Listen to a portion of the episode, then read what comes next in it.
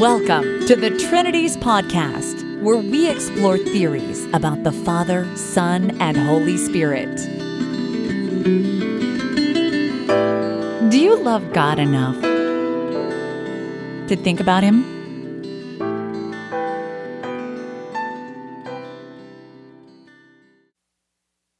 Episode 241 Dr. Beau Branson on the Monarchy of the Father, Part 3. In this episode, Dr. Branson discusses the claim that fatherhood is essential to the one God, that is, to the Father.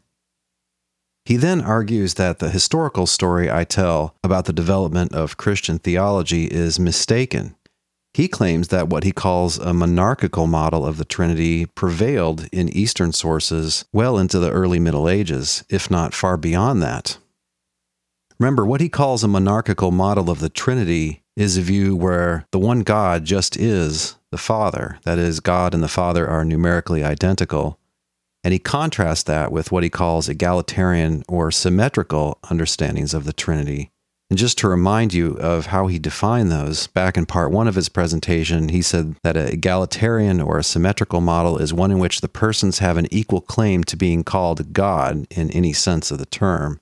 And he adds that any quality or relation that would be relevant to whether that person can be called God in any sense is shared by the other two persons equally. Here then again, Dr. Beau Branson. Let's also take a look at what actually happened when Arius, the first Arian that really sparked the whole controversy off, was actually deposed. I think you'll be surprised at what you see. Arius is famous for his claim that there was a time when the son was not. In other words, there was a time when the son didn't exist. And that's what he actually advertised as his view. He went around saying there was a time when the son was not. And so today, Arianism, the heresy that's named after him, is generally thought of as primarily a Christological heresy, right? Because it says that the son didn't always exist. And so the Son is not fully divine because he's a creature. And when you talk to people about Arianism, they'll say, well, yeah, that it's this Christological, I mean, it's a triadological heresy, it's a heresy about the Trinity, but it's, primarily they think of it as a Christological heresy. It's, it's saying that the Son didn't always exist, and that's the problem. Okay, but here's the thing notice what actually happened when Arius was eventually formally deposed by his patriarch and by his fellow priests and deacons in Alexandria in a council of presbyters. Alexander is the Pope of Alexandria, Egypt, and he gets together a council, uh, about 80 presbyters and deacons, and they debate it and they end up naming Arius and five other presbyters uh, along with their six total deacons. And then there were two bishops that went along with them too. And they named them. Here's what I want you to, to look at.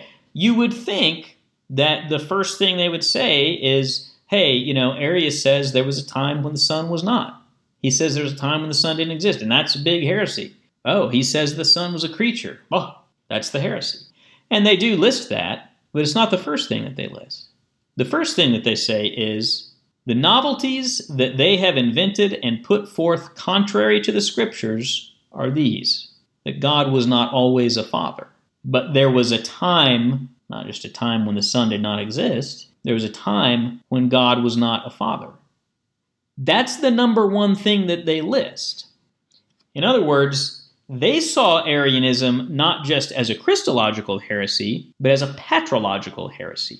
It's a heresy about God the Father because it says God hasn't always been a father. God's not essentially father. That's not part of who and what God is. Notice that on Gregory's view, the property of being the Father is what individuates God. It's what makes God the one God, as opposed to the Son or the Spirit. It's what it's His unique identifying quality. We would say in analytic philosophy today, we would say it's it's part of God's individual essence or His trans-world identity conditions, to give you the technical term.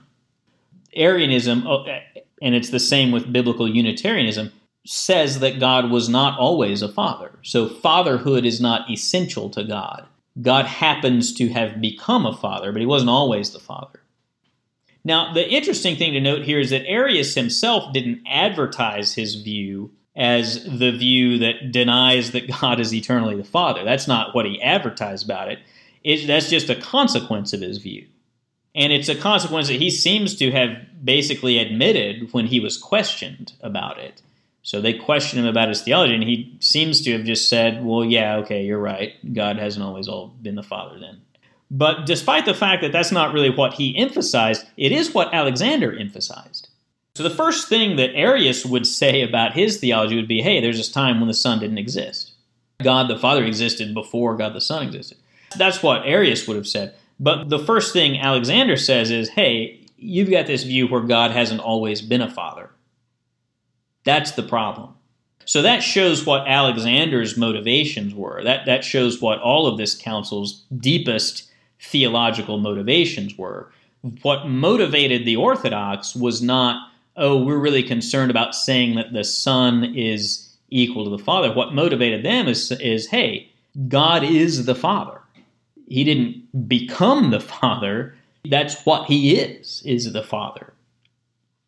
Okay, so I want to talk a little bit more about what's the logic here, because some of you, I'm sure if you're, again, if you're a Western Christian, if you grew up in an egalitarian sort of environment, your head is probably spinning right now and you're thinking, oh, wait a minute, I don't understand, you know, how, how can they say this? Isn't this, uh, you know, it, it's not Trinitarianism. I don't understand.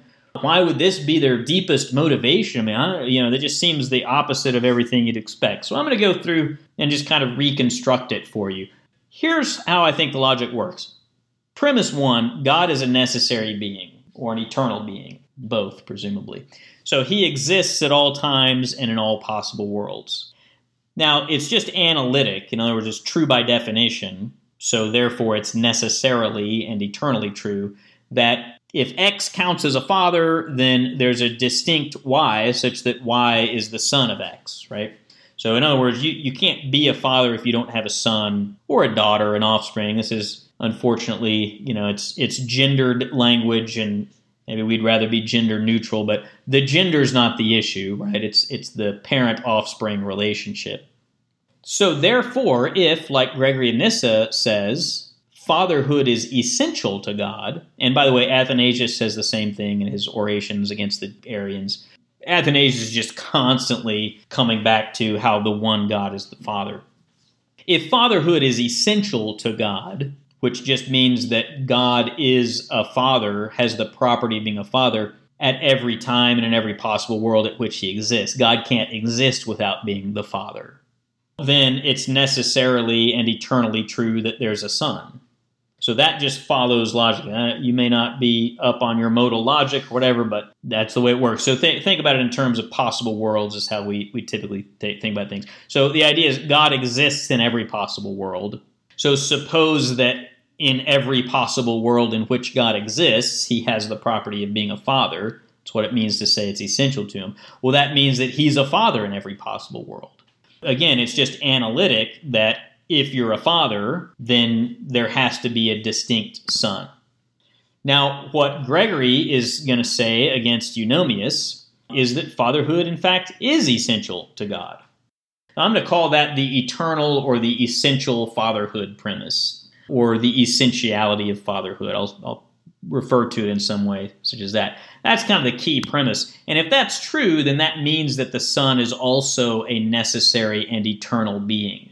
He has to exist at all times and in all possible worlds. Assuming there's not different sons in different possible worlds, but of course, if you say that what the son's trans world identity conditions are, are, are being of the son or being begotten, uh, so that's the son's hypostatic property, as we'd say, then that does hold true. So there you go. Right? I mean, that's the kind of the basics of it. Is if God exists at all times in all worlds, and if He is a Father at all times in all worlds, then He has to have a Son at all times and in all possible worlds. Now, let's just add a few other premises in here. We can say creatures are all contingent and they're not eternal, right? Because they're ex nihilo beings. They came into existence out of nothing. So they haven't existed at all times. And also, God didn't have to create. And God didn't have to create you, He didn't have to create me, He didn't have to create any creatures. There's no necessity in God's creating. So, for any given creature, there's at least a possible world where that creature doesn't exist. Well, it follows the Son of God's not a creature because there's not any possible worlds where he fails to exist. If you're a creature, there's possible worlds where you fail to exist. There's not possible worlds where the Son fails to exist, so it follows from 5 and 6 that the Son of God is not a creature. And again, that just follows from the, the very common, typical Christian understanding that creatures are contingent and not eternal. Now we can add this in if X is not divine, then X is created. So there are no beings floating around out there that aren't divine, but also aren't created, right? God created everything outside of himself. By modus tollens, the Son of God is divine, right? So if you say uh, if X is not divine, then X is a creature. Well, the Son of God is not a creature, so the Son of God is not not divine. Well, that's the same thing as saying the Son is divine. That's just a straightforward modus tollens argument. Again, just on the basis of the understanding that creatures are contingent, not eternal, and that non divine things have to be created, follows that the Son of God is divine. He's not a creature, uh, he is divine. Those are pretty hard to deny, right? It's difficult to deny that creatures are contingent, that creatures are not eternal. It's difficult to not deny that if you're non divine, then you have to be created. So it looks like the only way to consistently maintain Arianism and the only way to consistently maintain biblical Unitarianism is actually to deny that God is essentially or even eternally a father.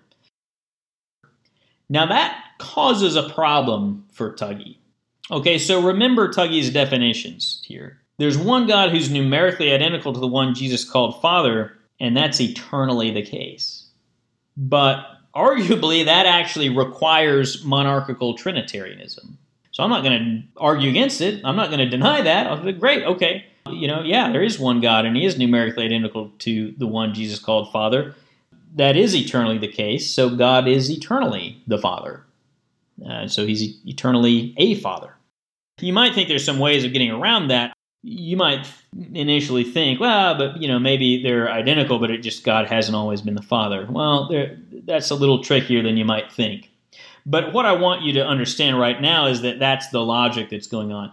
The logic is not that Arians believe that God's the Father and the Orthodox didn't. The logic of it is that Arians say God has not always been the Father, and so he could be sort of identical. He's kind of contingently identical, but he's not always identical. He kind of is and he kind of isn't. Sort of like what you hear egalitarian Trinitarian say. It kind of is, kind of isn't. Well, Orthodox said, no, God just is the Father. Always is, always has been.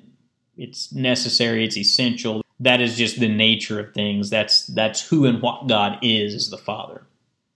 You see this in all the church fathers, so I'm just going to give you a couple of things here. So, eh, St. Hilary of Poitiers, in his De Trinitate, and he's talking about Arianism, arguing against Arianism. And he says this He says, Look, either he was not always a father, unless there was always also a son, or if he was always a father, then there was always also a son. Uh, since whatever period of time is denied to the Son to make his sonship non eternal, just so much the Father lacks of having been always a Father. In other words, if you think that Jesus came into existence in 1 AD, and so the Son of God came into existence in 1 AD, then for all that time BC that there was no Son, there was no Father. Or in any case, God didn't count as a Father, right? He hasn't always been a Father. So that although he has always he was always God, nevertheless he cannot have been also a father for the same infinity during which he is God. So that is just Hilary of Poitiers' way of saying the same thing. It's interesting because Hilary of Poitiers didn't really have, I think, a, a whole ton of contact with uh, a lot of the Easterners. Uh, in a way, he kind of came at a lot of the same ideas and things, but uh, in in some cases, kind of independently. But anyway, he gives the same, essentially the same argument he just says, hey, if you're going to say there wasn't always a son, then for the, that same period of time that there was not a son, there was a God but no father. When the Trinities podcast returns, Dr. Branson discusses this same idea in the work of Gregory of Nazianzus.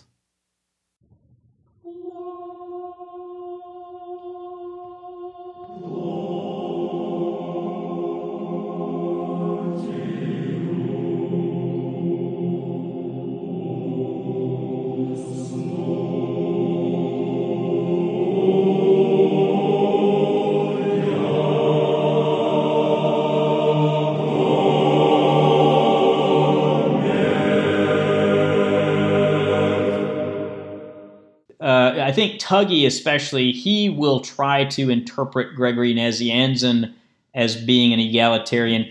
He read this book, uh, 381 AD, by Charles Freeman, and I think he got kind of taken in by it. Most historians of that time period don't. Freeman just got got enormously criticized by people who actually specialize in that area of history. But Tuggy likes to refer to him a lot. Whatever. I think he really buys this view that there was a big shift in the world, you know, in 381 AD. And Tuggy wants that to sort of be when the monarchy, or as he calls it, Unitarianism, kind of went away. And so he has to do a lot of weird textual gymnastics, sort of, to say that the first ecumenical council's creed was Unitarian, but the second ecumenical council's creed was Trinitarian, by which he means egalitarian even though they essentially say exactly the same thing. So it's a very kind of circular, weird, arbitrary thing. So the first creed he'll say is Unitarian because it says we believe in one God, the Father. But actually, the second creed says that too, and all the ecumenical councils say that.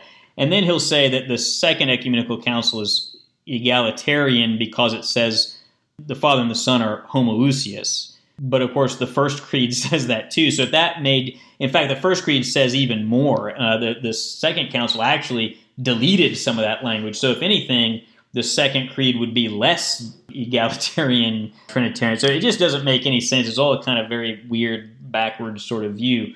He, he wants it to be 381 AD. That's kind of when everything changed. And so because of that, he also wants to imagine that Gregory Nazianzen was an egalitarian, which we already saw that Gregory Nyssa wasn't. And Gregory Nyssa is the one who gets given the authority to decide who's who's Trinitarian and who's not. But Gregory Nazianzen was the president of the Second Ecumenical Council for a while, and so Tuggy likes to read him as an egalitarian. So I just want to go through this and say, you know, explain this one to me. How, in just the same way, I don't know how you would explain Gregory of Nyssa being an egalitarian. I don't know how you're going to explain Gregory Nazianzen here. Now, this is Oration 25, which is, let me give you a little bit of the context. A lot of the times when people look for Gregory Nazianzen's Trinitarian theology, they only read the five theological orations, which were given under very specific circumstances, which would make them such that you wouldn't necessarily expect to find an exact sort of exposition of his view. So what happened was while Gregory Nazianzen was the patriarch of Constantinople and the president of the Second Ecumenical Council, he gave these sermons in the Hagia Sophia, the main church in Constantinople. There's this debate going on with the Arians. And there's a lot of people in his church that were Arians. So, because think about it, at this point in time, there wasn't such a sharp division. For you know, Arianism was a heresy that came from within the church. I mean, it wasn't like you know the Gnostics or something. They just kind of came from outside uh, in some way. Well, that's what I say about the Gnostics anyway. But, but point being, it came from within the church. There were Arian bishops, there were Arian priests, and and you know they had their whole hierarchy. And they, aside from Eunomius, they worshipped in the same way that Orthodox Christians worship. They said all the same prayers. They baptized with the same formula and so forth. Uh, you know, everything was kind of one group. So he has all these parishioners who are Arians, and he's trying to kind of convince them to become Trinitarians, monarchical Trinitarians, I would say. But Gregory Nazianzen, the way that he sort of thought about things was that modalists kind of overly, they were overly devoted to the Son. Because they're so devoted to the Son, they didn't want to see the Father as the one source and the Son as something that is caused. even though not created, but timelessly caused by the Father. So they didn't want to do that because they, they're, in his view, overly devoted to the Son. The Arians, he says, they're overly devoted to the Father. They want the Father to not only be the monarch, right, the one arche, but they want the Father to have the divine nature, and he's the only one who has the divine nature. And the Son doesn't even share the same sort of nature. So on, on their view, the Father and the Son can't even be the same species of thing because the Father is just so much greater than the Son.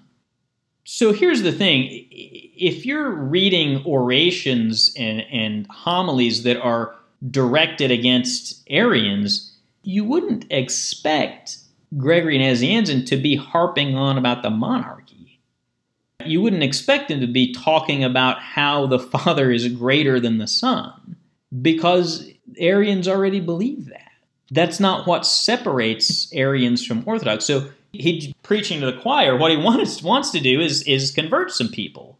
So you really wouldn't expect in the five theological orations, which again he delivered in Constantinople at the Hagia Sophia, during the middle of this controversy, you wouldn't expect him to talk about the monarchy of the Father and to talk about the sense in which the Father is greater than the Son and, and this sort of thing. You would expect him to just focus on the equality of the divine nature, the fact that the Father, Son, and Holy Spirit are all the same, the same species, the same nature of thing, same kind of thing. That's what you do find. you do find him saying that, right? But the point is, you you wouldn't expect that you're going to find all of his theology there, right? You're, he's only going to be talking about that that one aspect. Now, in Oration 25, what's happening is he's gotten fed up, and there's all these ecclesiastical, political issues and whatever, and he steps down as the president of the of the Second Ecumenical Council. And in fact, he's leaving town. He's getting out of here. And this oration he gives and he's exhorting kind of some of his the people who are going to come after him and, and kind of step into his shoes. And he's exhorting them about kind of how to understand theology and how to preach theology. And so here he's talking to people that he doesn't perceive as having a difference of opinion with him. He's talking to other people. He says these guys are orthodox christians and i just want to talk about my theology. So here we would expect him to give a kind of balanced view of his whole theology as a whole, not just kind of a part of it.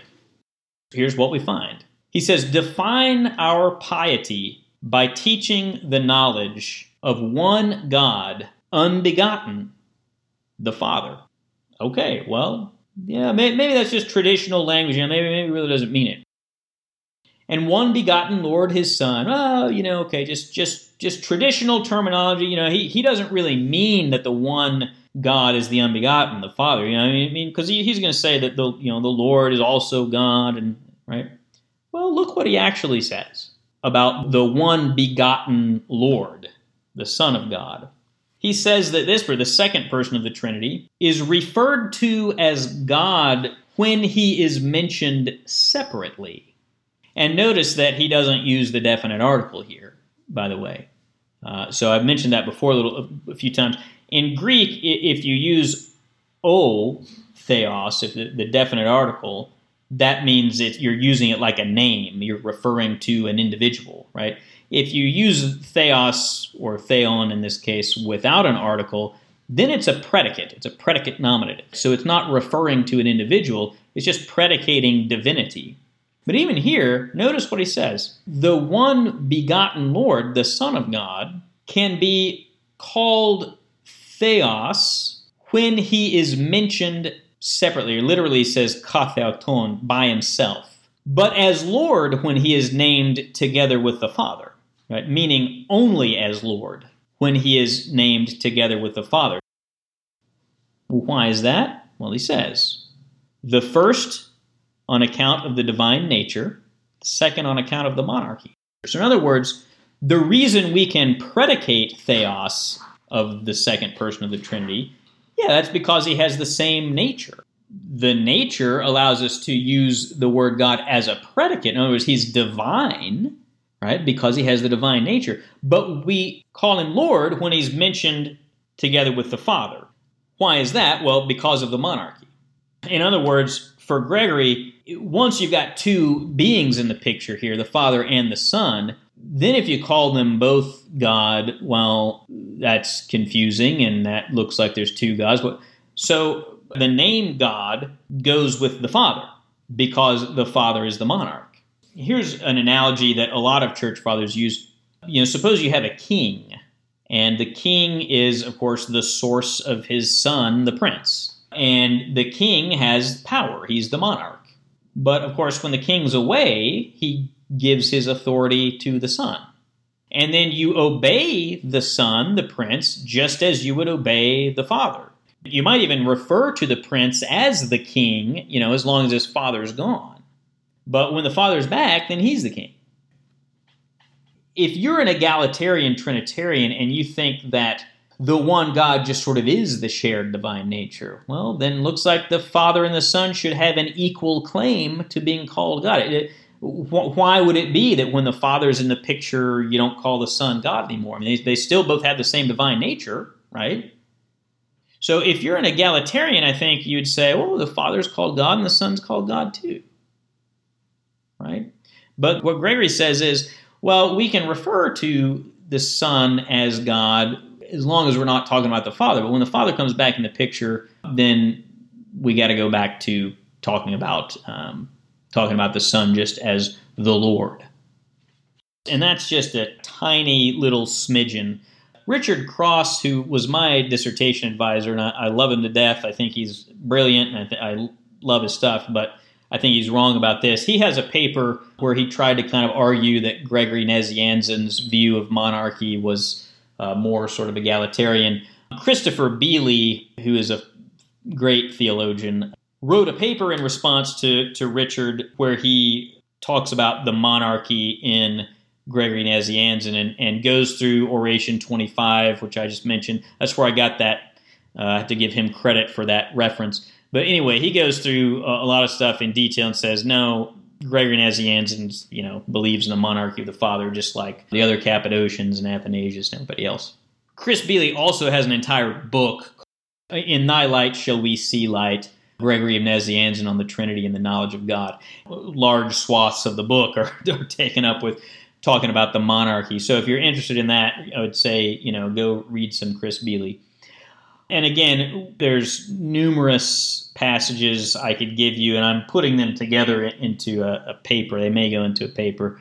I don't know if they'll all fit into a paper even, but there's numerous passages you can get from from Basil, from Athanasius, from both the Gregories. Um, Cyril of Jerusalem. I mean, there's lots of, of church fathers from the fourth century who all affirm the monarchy of the Father in just numerous, numerous, numerous, numerous passages. When the Trinities podcast returns, Dr. Branson discusses some passages from somewhat later writers. I'm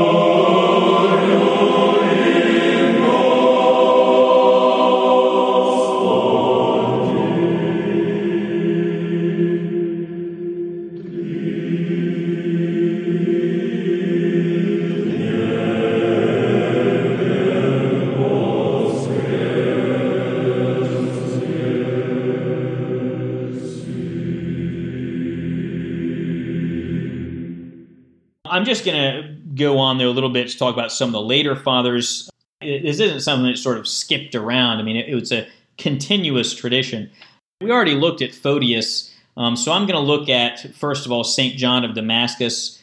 Orthodox Christians don't really think that there's an end to you know the age of the church fathers but western christians typically conventionally assign saint john of damascus as the last of the church fathers so i'm going to just go to him and show you some interesting passages here in St. John of Damascus, exact exposition of the Orthodox faith, which, by the way, uh, one time Dale mentioned this to me on his Facebook group. I mean, he just kind of said something about, I've never really seen, you know, these views worked out very well or something if you really want to uh, get a pretty good summary idea of, of, the church fathers' thoughts on everything, you, you can't really do much better than than Saint John of Damascus's exact exposition of the Orthodox faith. You know, unless you're just willing to dig into the patristic texts themselves. Um, if if you want a good uh, kind of summary and handbook and very precise definitions and so forth, uh, I say that's where to go. Uh, you might need to know a little Greek, I guess, to do it. Um, and you might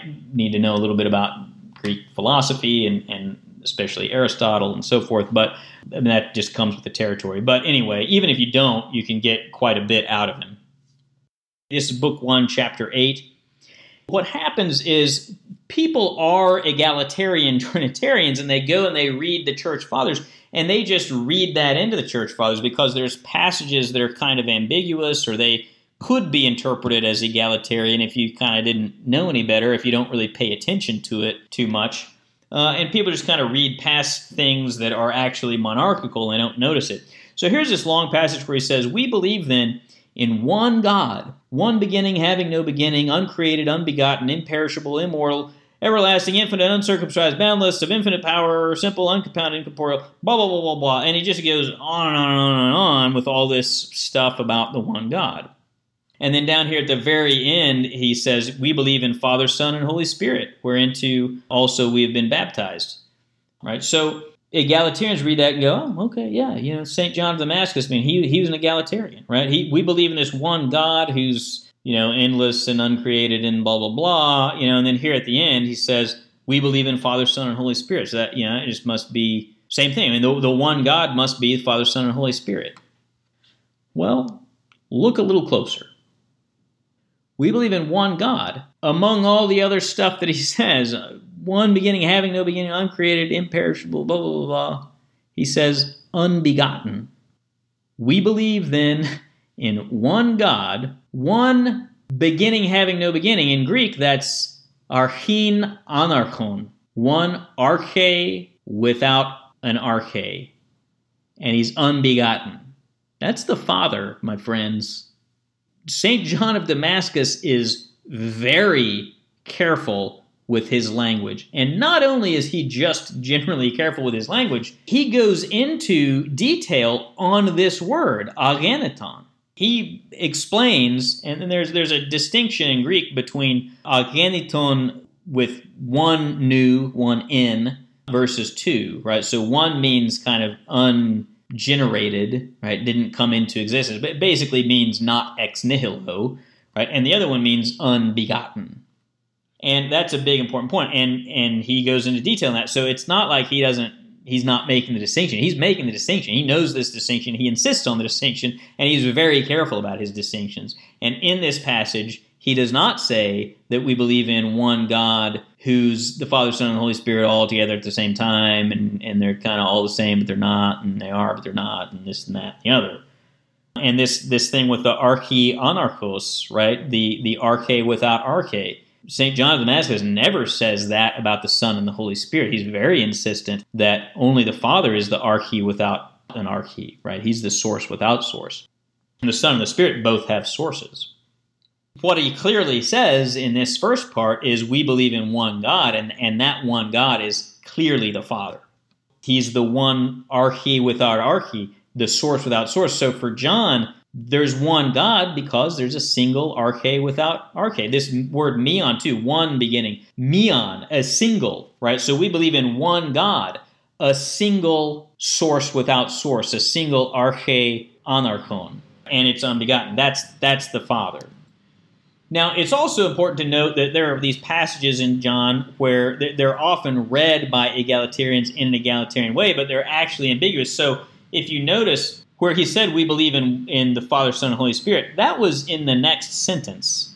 And of course, you know, there were no paragraph breaks in antiquity. So who knows if he intended to start an, a new paragraph, right? So we believe in one God, the Father, and then the next paragraph, we believe in Father, Son, and Holy Spirit. Well, do monarchical Trinitarians believe in the Father, Son, and Holy Spirit? Yeah, we do. Of course, we believe there's a Father, there's a Son, and there's a Holy Spirit. I mean, that's true. And we, we believe that they're all divine. But he never says that the Father, Son, and Holy Spirit is the one God. He says the one God is the source without source, who's unbegotten, the Father. So again, it's just carelessness in reading this, this stuff that makes people think, oh, well, all the church fathers, they're egalitarians, just like my Roman Catholic priest down the hall or the street, or my, you know, Southern Baptist pastor or whatever. They're, they're just like us. Well, read a little more closely. Some of these passages that are kind of ambiguous, they actually get disambiguated elsewhere, but again, people just read past it. They don't notice it. So, for example, John says, Again, we speak of the three subsistences, as hypostases, as being in each other, so that we may not introduce a crowd and multitude of gods. And a lot of people today, they love this talk about perichoresis, you know, the, how the persons of the Trinity all kind of interpenetrate one another somehow. You know, and that's true. Later fathers uh, start talking about that. Originally, that was actually a Christological issue. It kind of gets turned into a triadological issue later. But anyway, so yeah, John talks about this. But look at what he says. We speak of the three subsistences as being in each other, so we may not introduce a crowd and multitude of gods. Owing to the three subsistences, there is no compoundness or confusion, while owing to their having the same essence and dwelling in one another, and being the same in will and energy and power and authority and movement, so to speak, we recognize the indivisibility and the unity of God. So people read that and they say, oh, there you go. There's his, his egalitarian, Trinitarian streak coming out so he's got the, these three persons, but they all t- together are one God because they all interpenetrate each other and this and that. Well, okay, yeah. I mean, in a sense, yeah, sure. He's going to say that the Father, Son, and Holy Spirit are all, in some sense, one God. But look at what the way that he puts it. I don't think that the way that he puts it is the way that you would expect if you're an egalitarian Trinitarian, the, the sort that we have today in the West. What John says is truly, God and His Word and His Spirit are one God. Well, hold on. I thought the one God, that's supposed to be the Trinity. So it should just be, you know, the Father and His Word and His Spirit are one God. You know, the one God is, oh, well, that's not what John says. That's not how he puts it. He says there's the one God, iskar ontos theos, so for truly, there's the one God, right? It's o theos, ke o logos, ke to of two, right? So there's God, o theos, there's God and his logos and his spirit. They are the one God. But o theos is referring to the Father, right? God is the Father. All of these together count as one God. So that's where he's it's quantified. There's is theos, right? One God. They count as one God. But who counts as one God? Well, it's God and the and the Word and the Spirit. So it's a little bit odd.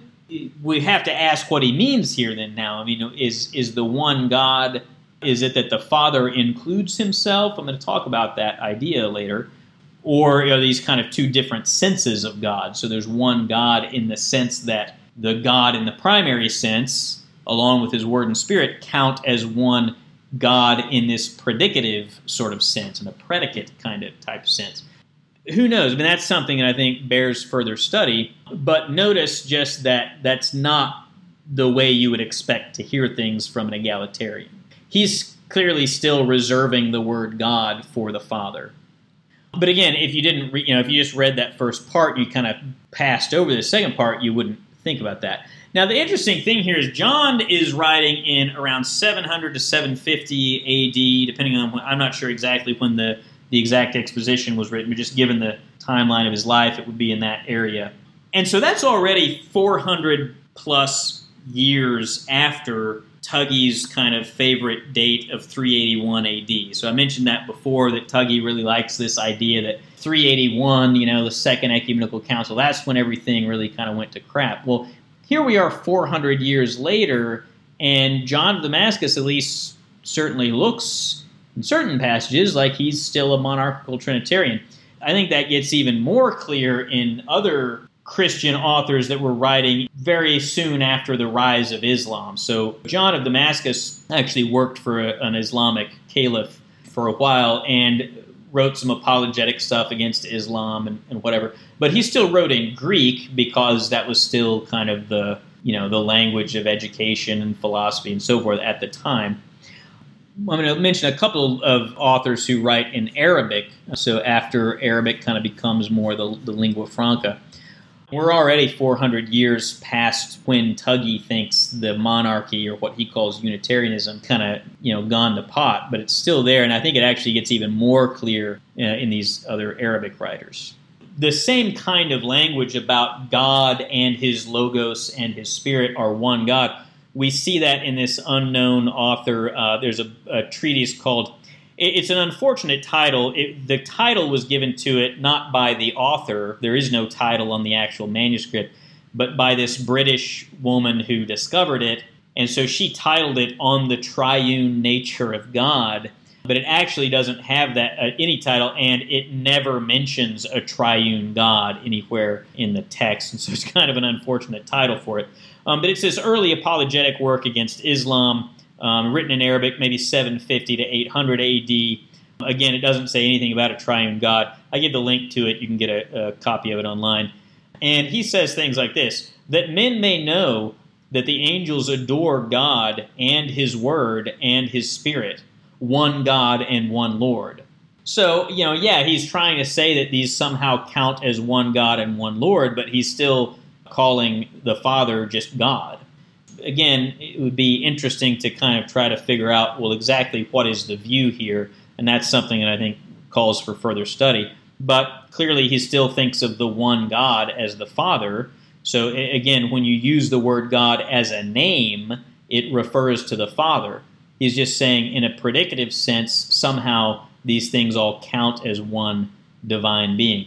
And he says again, God and His Word and His Spirit are one God and one Lord. So again, God used as a name still refers to the Father. They're trying to say that there's this sort of predicative use of, of God or, or whatever the view is, uh, where they count as one God, but he still thinks of the one God as Father. Abu Kura, Theodore Abu Kura, probably would have been written somewhere in the neighborhood of 800 AD. Um, and he says this. I think I didn't put the reference down, but I think it's uh, his Opuscule 42 on the Trinity. This says, God and his word and his spirit are not said to be other than one God, even as a person and that person's word and spirit are not said to be other than one person. So here again, he's going to use the word God as a name to refer to the Father. And he's just going to say, look, God, along with his word and his spirit, doesn't count as more than one God, just like a person, a man, and the man's word and spirit don't count as more than one man. A little bit more from Theodore Abukura. And interestingly, a funny thing about this is this is actually one of Samuel Clarke's citations. I'm going to talk about Samuel Clarke a little bit later um, but this is actually one of the places where he gets there, what he appeals to when he talks about the fact that the word God refers to the Father. Uh, Abu Qura says some names are common to the Holy Trinity and are predicated of the divine essence as a whole. Examples include God, Lord, Good, Just, Wise, Powerful, King, Master, Provider, Savior, Holy, uh, and as many other names as are applied to the divine nature as a whole and not just to one of its hypostases. Okay, so you might look at that and say, oh, well, gosh, you know, he's saying that God and Lord, you know, go with the divine nature as a whole. And so, you know, maybe he's kind of, maybe this is where things start shifting to, to an egalitarian sort of reading or something. Says other names are individual or hypostatic. Examples include Father, Son, and Holy Spirit. Okay. As for those names that are common and are predicated of the divine essence, though, he says, God, though, is taken from the Father and is his in a special degree, since he is the cause of the Son and the Spirit, and they exist with reference to him. Accordingly, when the apostles, and this is what Samuel Clarke cites a part of this, I'm gonna I'm citing a, a bigger uh, section of it. He says, accordingly, when the apostles in just about the whole of divine Scripture use the word God without qualification or specification, uh, and as a whole without the definite article and without mention of any hypostatic property, they're referring to the Father. right? So and, and Samuel Clarke quotes that. So he just says, look, yeah, God is this thing that kind of attaches to the essence, the name attached to the essence, but then he immediately turns around and says, but it really, in a special way, belongs to the Father. And that is why, if you don't have any further qualifications and you use the definite article and it's just kind of without qualification and so forth, then that always refers to the Father. He gives the sorts of examples that biblical Unitarians do. You know, when St. Paul talks about, you know, the God and Father of our Lord Jesus Christ, you know, the love of God the Father and the and the you know grace of the Holy Spirit. So there's all these cases in the New Testament of just the use of the word God and then there's the Son and the Holy Spirit. So it's obvious from the context that just the reference to God refers to the Father. And that's what Abu Kura points out here, too. And, and the point is, he wants to point out that the Bible is monarchical, because, frankly, because he is. And he says, again, same thing in the Creed I believe in one God, that is the Father. And he says, the Father is called God in a special degree because he is the unity of the Trinity. This is because the Son and the Spirit are said to belong to the Father, while the Father is not said to belong to them. To the Father they are thus referred, not the Father to them. In other words, the Son is the Son of God, the Spirit is the Spirit of God.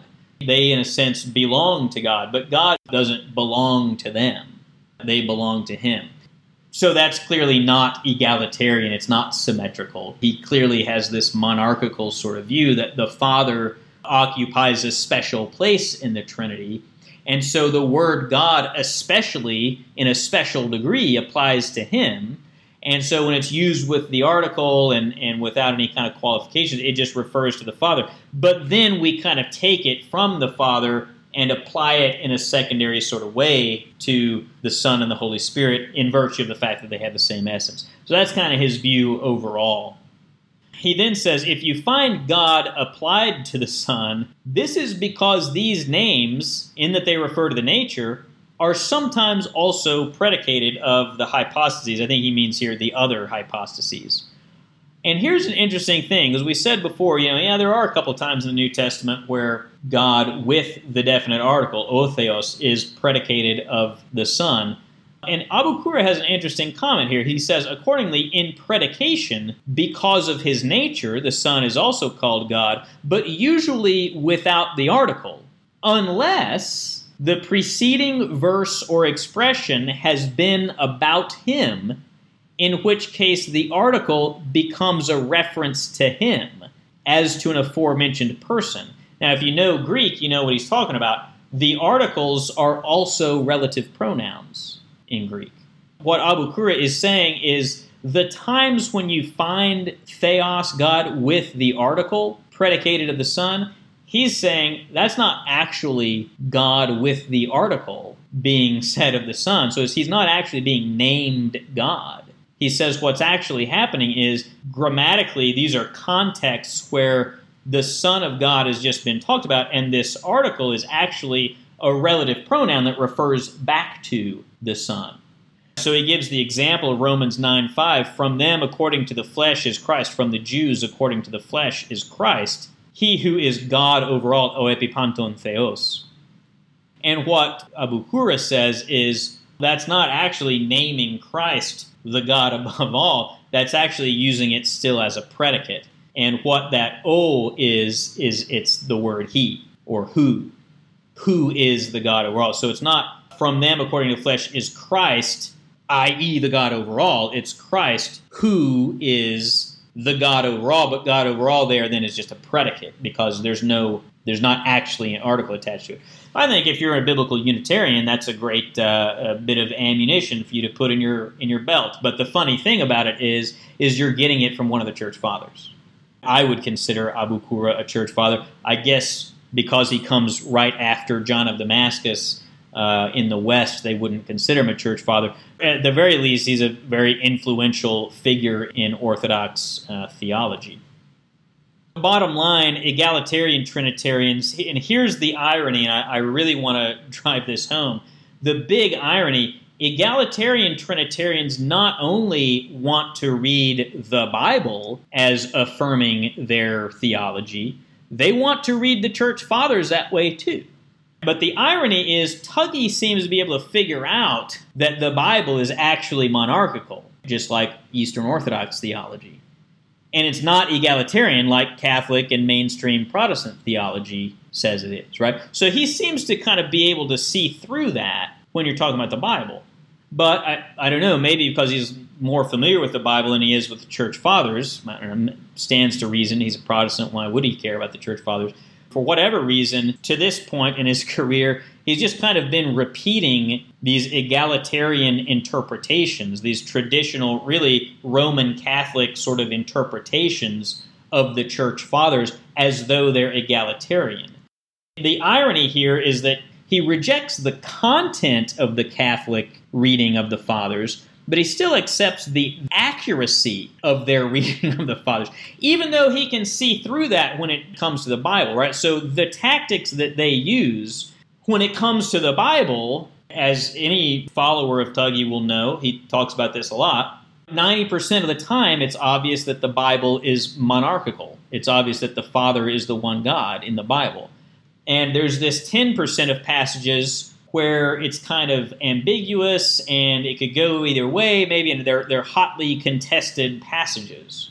And what egalitarians want to do is they will just focus your attention on this handful of ambiguous passages. Well, what Tuggy very rightly does is say, look, I'm not going to get sucked into this 10% of verses that are kind of ambiguous.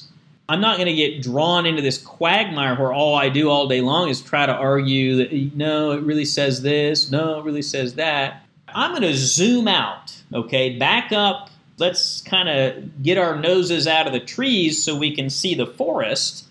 And the forest is monarchical. And he gets that, and he's very smart about that when it comes to the Bible.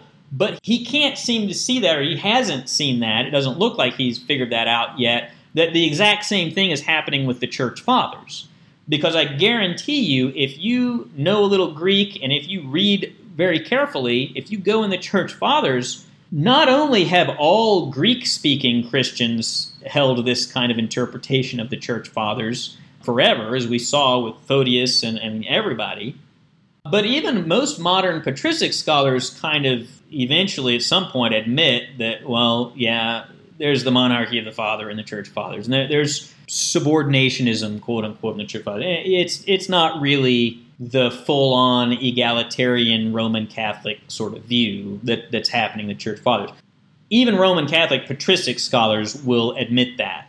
Okay, it, it's not really their ideal situation. But it, just the same way that egalitarians do with the Bible, they want to focus your attention on the couple of passages that are ambiguous and forget about the 90% that are unambiguous. Well, it's the same thing happening, but for some reason, Tuggy doesn't fall for it when it's with the Bible, but he falls for it hook, line, and sinker when they're talking about the church fathers. Uh, and so he buys this idea that the Catholic interpretation of the church fathers is accurate. Uh, he just doesn't believe in the content. Unfortunately for Tuggy and the Catholic Church, I have to say the texts just don't support their reading.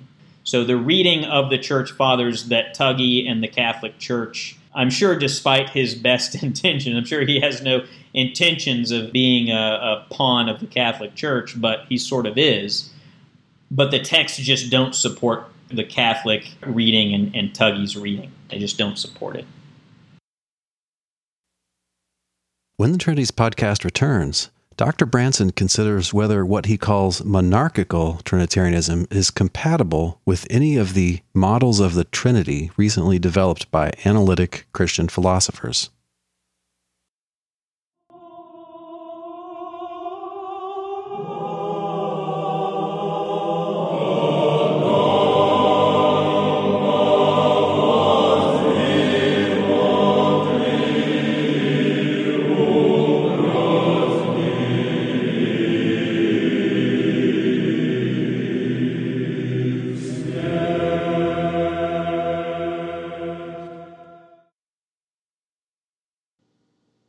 We're going to get uh, away from the history and back a little bit into the logic and the more philosophical aspect of this. So, I want to talk now about compatibility with analytic models of the Trinity. In other words, the question you might have is would monarchical Trinitarianism be compatible with any kind of view that's of the Trinity that's been talked about in recent years? You might wonder that for uh, a number of reasons. One, you might just kind of be interested in analytic theology, as both Tuggy and I are.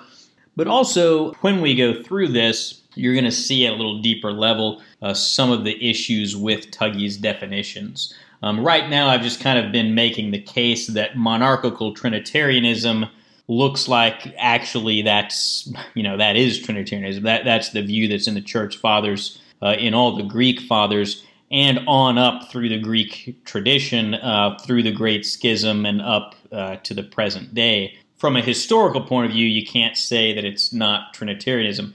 But, you know, Tuggy's definitions try to sort of rule it out. But anyway, uh, I think that when we talk about this issue of whether it's compatible with analytic models, a number of things will kind of come out that are interesting in and of themselves and also will kind of reveal some deeper problems with his definitions. So, the first thing I'm going to talk about is social Trinitarianism. Would monarchical Trinitarianism be compatible with social Trinitarianism?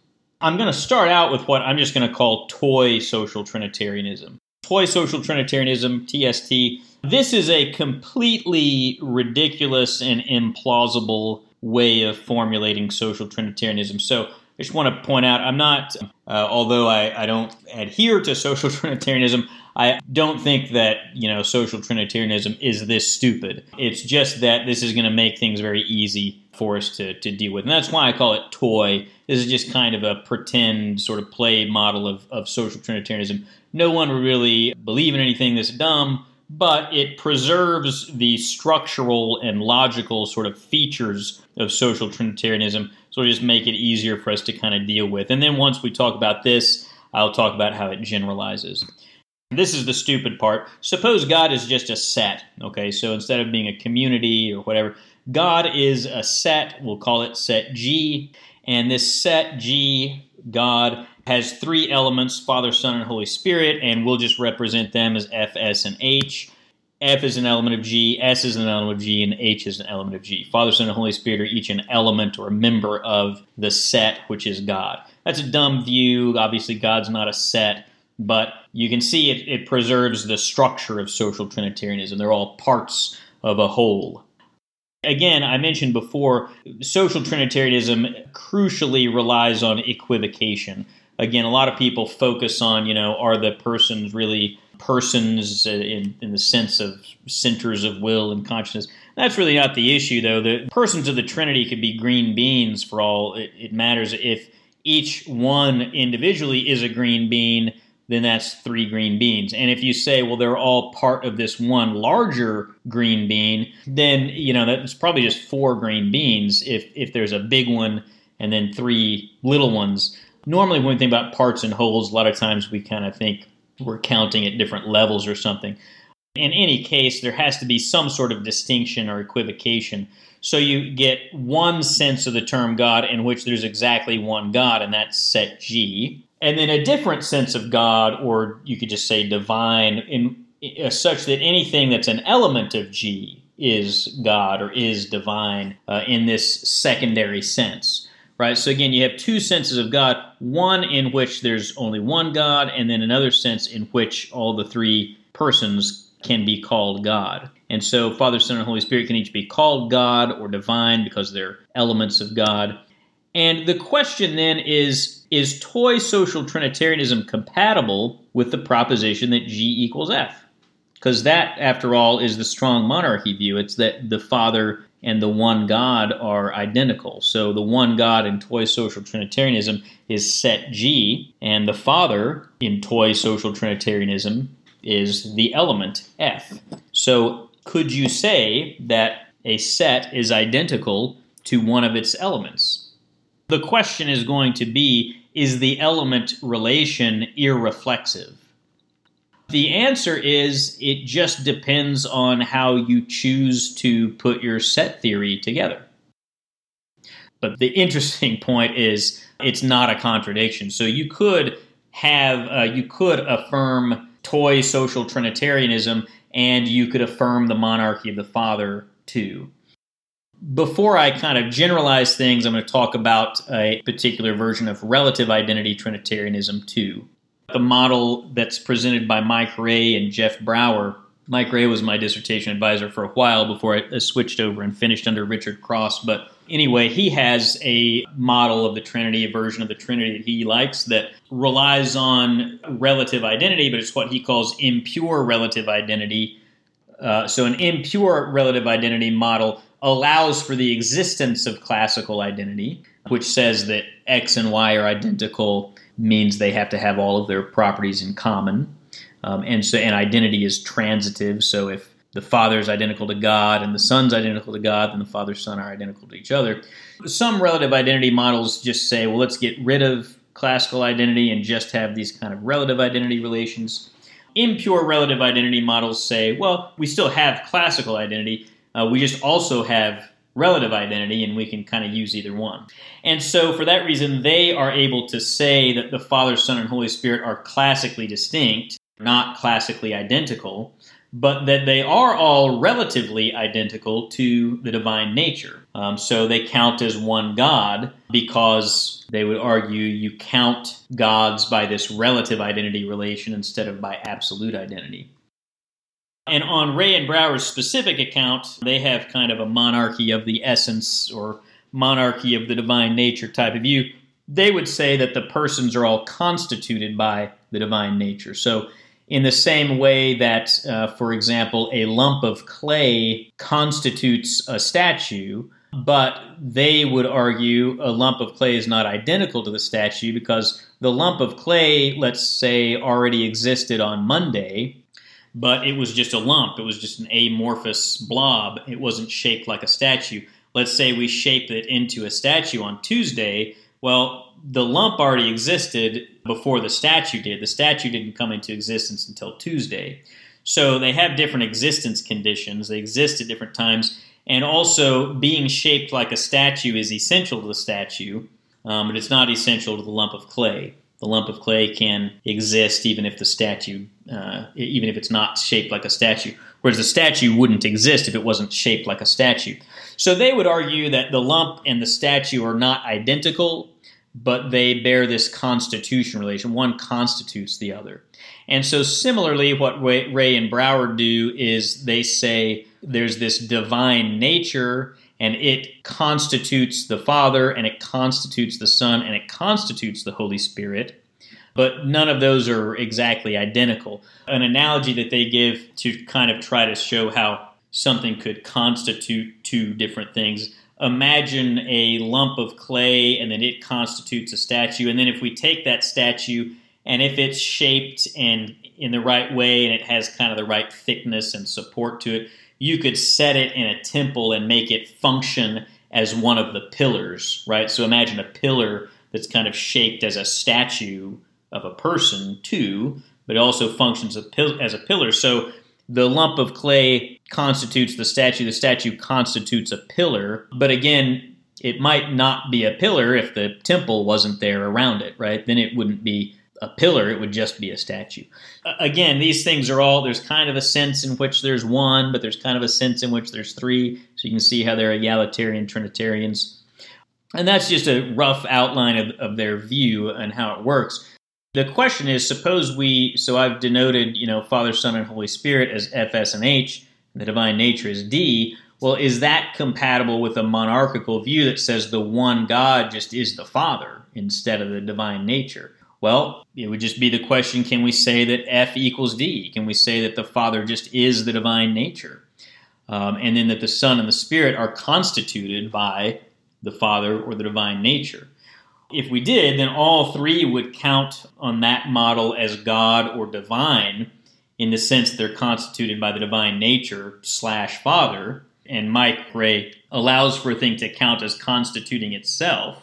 So if, if you did have a model like that, what would happen would be the Father would be God or divine in an even more basic way, right? Which might actually license referring to him as the one God or the only true God, because he is just the divine nature, whereas the Son and Spirit would be sort of the divine nature plus their intra-Trinitarian relations, their hypostatic qualities or idiomata, as they call them. So the, the properties that they have.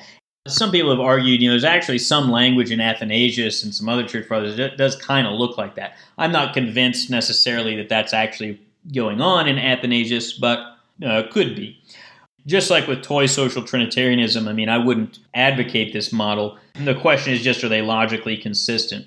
And it does look like it would give you kind of a weird view, just like toy social Trinitarianism combined with the strong monarchy view.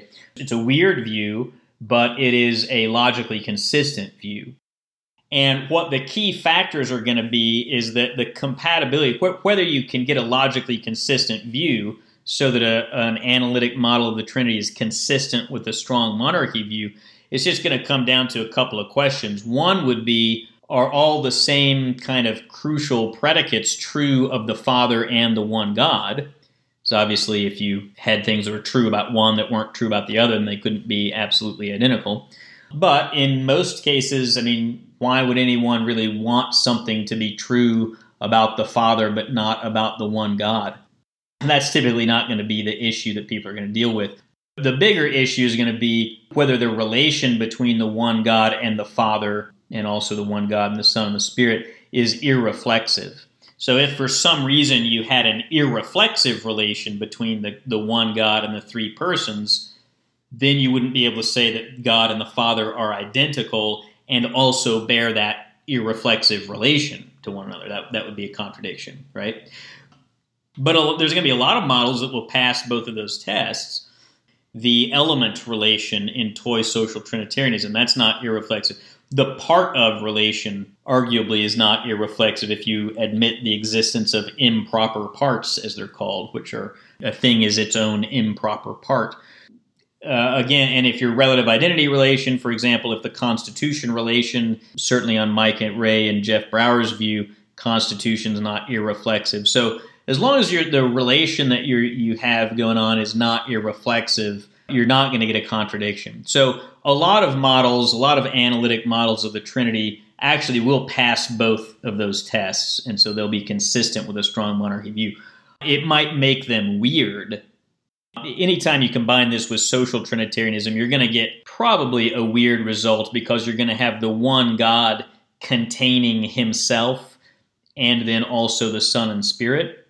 And then within himself, on this kind of deeper level, he's going to be containing himself again. That's something that happens actually in uh, non well founded set uh, theory. That's, that's kind of uh, standard. I mean, that is the standard um, sort of thing, or a standard result is you can get these sets like that.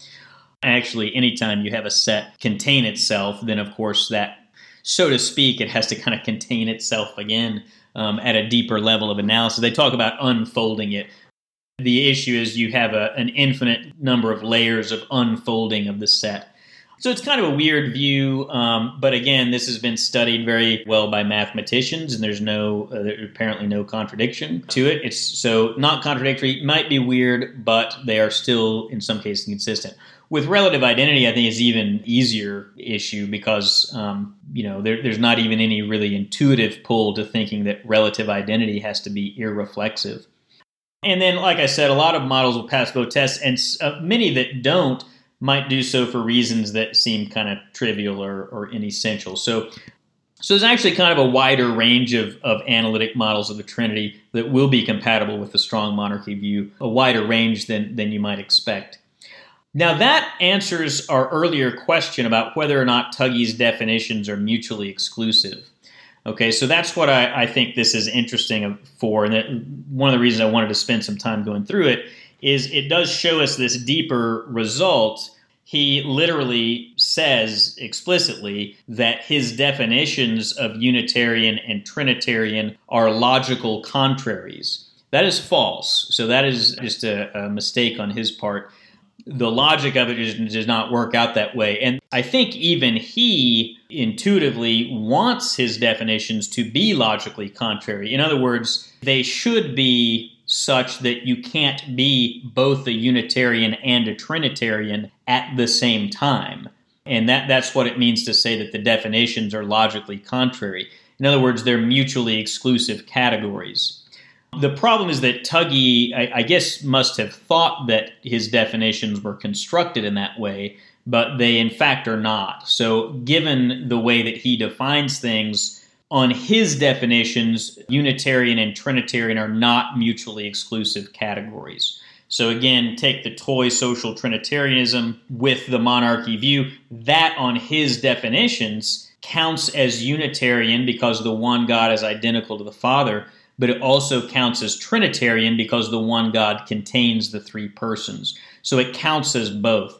Likewise, if you take Mike Rea and Jeff Brower's view, and couple that with the strong monarchy view. And so you get this view where you've got God the Father is the divine nature, those are identical, but then constitutes the Son and the Holy Spirit.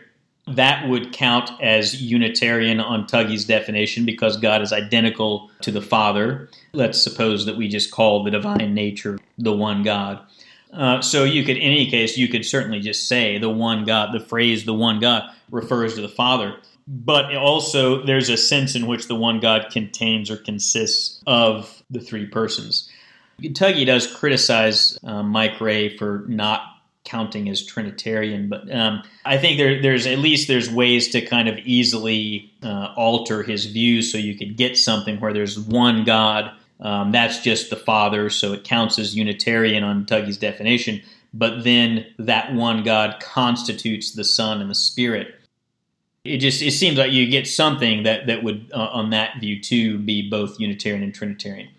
So I think that's counterintuitive. I think even Tuggy would not be happy about the fact that his his definitions are not logically contrary. So the categories of Unitarian and Trinitarian, on his view, are not mutually incompatible. Now, on my definitions, they are because I define it in terms of the number of divine persons. So if you've got three divine persons, you're Trinitarian. One divine person, you're Unitarian. So mine are logically contrary. Tuggy's are not. Here's the upshot to kind of, again, go from these specific models that I just mentioned to just generalize any model that identifies the Father and the one God, but then also interprets this phrase from Tuggy's definitions in some sense contains or consists of. If you just interpret that as any relation that is not irreflexive, um, and then you just the the model posits that relation between the one God and the three persons that's going to count as both Trinitarian and Unitarian on Tuggy's definitions. And it doesn't, it won't necessarily be logically inconsistent unless it's for some other unrelated reasons. The critical difference here, the critical issue between Tuggy's definitions and mine is that I'm defining and distinguishing Unitarianism and Trinitarianism on the basis of the number of divine persons that the model posits if you've got two, three, four, five, 20 different divine persons, that's not Unitarian anymore. Um, if you've got three, that's Trinitarian and not Unitarian, right? Uh, and you can't do those at the same time. Those really are logically contrary. What Tuggy is trying to do is define things in terms of the relations posited between the one God and the divine person or persons. That's what's um, problematic. And I, I'm going to get into that in a little bit more detail later on. This week's Thinking Music is a track, the title of which someone has translated Fall Asleep by The Flash Old Kiev Chant. It's from the album Chants of the Russian Orthodox Church, Volume 2. As always, on the blog post for this episode, I've posted a link where you can listen to or download that entire track.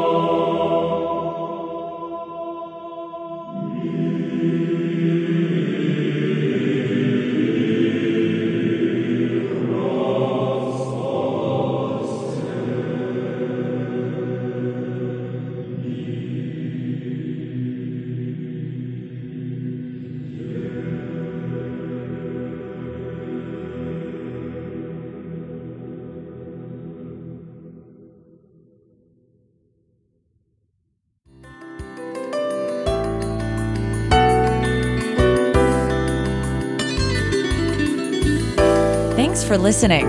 We'll see you online at trinities.org. Till next time, don't forget to love God with all your mind